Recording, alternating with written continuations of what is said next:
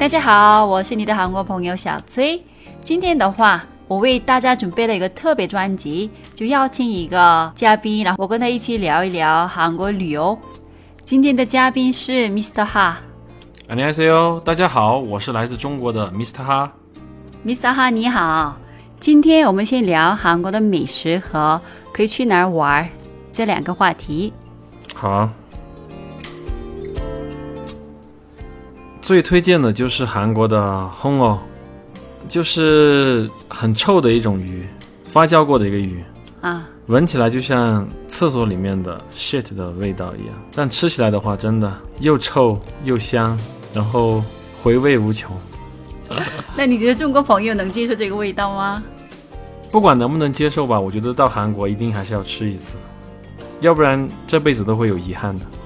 嗯，没有吃红我就不能说是去过韩国了啊。对，还有就是韩国的海鲜，烤五花肉。海鲜能不能具体一点？因为现在的这个季节嘛，是吃海鲜最适合的一个季节。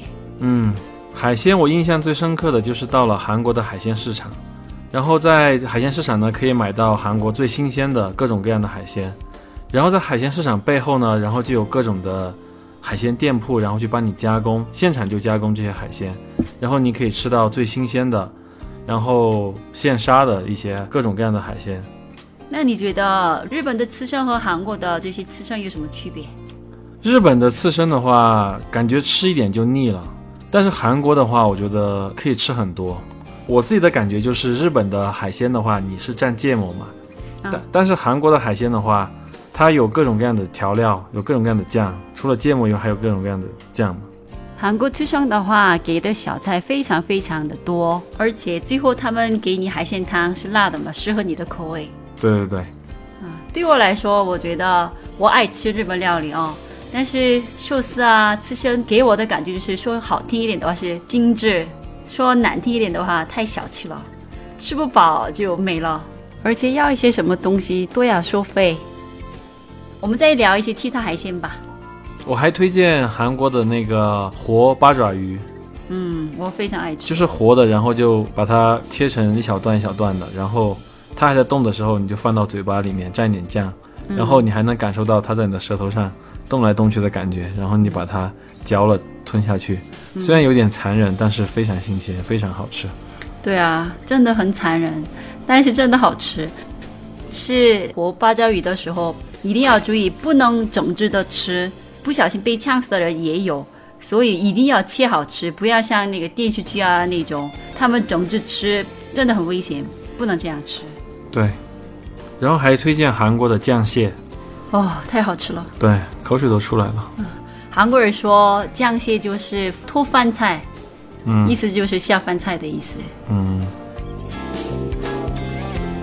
汤类的话就是很多中国朋友应该都吃过大酱汤啊，然后还有泡菜汤啊，但是我强烈推荐的就是解酒汤，阳平解酒汤。嗯，阳平解酒汤很有名，韩国解酒汤很多，什么豆芽解酒汤、土豆排骨解酒汤都很有名，但我也最喜欢阳平解酒汤。这个的话都是专卖店才卖，但是问题是第一店不是太多，第二的话里面的菜品比较单一。我觉得喜欢重口味的朋友一定要去尝一尝这个汤，因为它是用了动物的内脏，还是猪的内脏，然后还有很多蔬菜，然后还有酱，还有猪血然后煮在一起，然后比较辣。不放辣椒的话还好，只是很浓那种汤，很浓、很下饭。然后你在韩国点汤类的时候，如果你喜欢辣的话可以点一个청양고추。청양고추是在韩国最辣的一个辣椒。对，所以跟刺身或者烤肉一起搭着吃就提味啊。对，非常爽。而且你们也可以尝一尝在韩国卖的韩式中餐、韩式日餐还有西餐，都比较有特色，很好吃，都可以尝一尝。如果我再去一次韩国的话，我最想体验的有两个，一个的话就是在那种韩剧里面经常可以看到，就是在一个透明的一个塑料的一个大棚里面，户外，然后就在那边坐着吃烤肉，然后像大排档一样，然后一边吃烤肉一边喝烧酒，然后我觉得这个很爽。确实是，韩剧里面大家都那样吃，但实际你到韩国的时候，除非你找到这些地方以外，这样的大排档以前很多，以前我在韩国的时候很多，但是越来越少。估计韩国的城管也像中国的一样厉害。应该说加班的少现在，而且确实是城管管的也严。还有另外一个是什么呢？另外一个的话就是在便利店里面吃方便面，这个也是在很多韩剧里面看到的一个场景，然后每次看到以后都想马上拿出一包方便面来煮着吃。那为什么你一直都没有机会吃呢？因为每次去韩国的次数也不多，然后在韩国的时候就想吃一些大餐嘛，所以就每次吃五花肉啊海鲜啊都吃得很饱，所以就没有机会去韩国的便利店去吃泡面。但是我有一个问题，因为我平时我吃韩国的辛拉面啊等等的一些面都是煮着吃嘛，那在便利的面是可以泡着吃？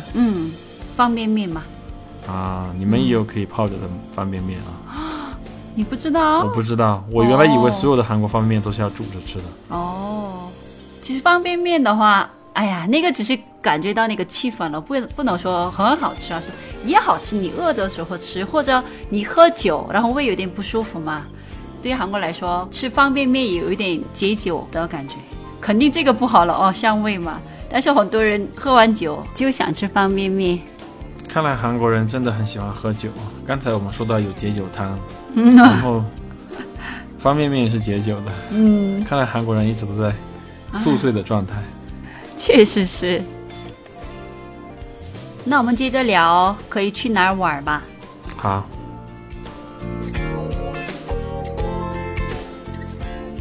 在韩国我觉得比较值得去的地方的话，就是首尔的三清洞、仁寺洞还有清溪川。对我来说的话，我觉得三清洞和仁寺洞是一个古典和现代结合的非常好的这样的一个地方。在那边你可以看到韩国最传统的建筑，然后还有就是最繁华最现代的城市，然后呢你也可以感受到韩国最传统的文化。你说的三清洞我觉得包含北村。对，在那边的话你可以喝到韩国传统的茶，然后吃到很多韩国传统的小吃，也能吃到很多韩国现代的一些非常流行的一些小吃啊餐厅啊，然后咖啡厅啊都有。确实是，仁寺洞也可以走路到三清洞，也可以走路到北村。对，然后那边还有很多免费的这种街头艺术家，在那边有一些很精彩的表演，比如说有魔术师表演，然后有唱歌啊等等一些表演。还有你忘了说一个东西了，最重要的，那边有青瓦台。对，韩国总统就在青瓦台办公。在地图上看不到，所以你在百度地图看的话显示不出来。如果你幸运的话会遇到青瓦台，而且那边的保镖挺帅的。还有那边的别墅非常好。哪种别墅？就是在三清洞还有仁寺洞的山上面，然后有一些在很古典的地方，但是有一些新建的一些别墅，就形成了很大的一个反差。然后如果我有钱的话，就想在那边买一套别墅。那边的韩屋也非常贵，我的一个朋友就在那儿，但是我去过很小，但是真的比江南的房还要贵。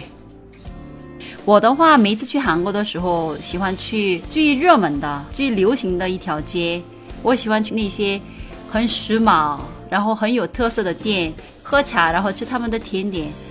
太爽了。你到那边以后可以感觉到当地的时髦的年轻人，然后我在那边坐着看着人都我觉得有意思。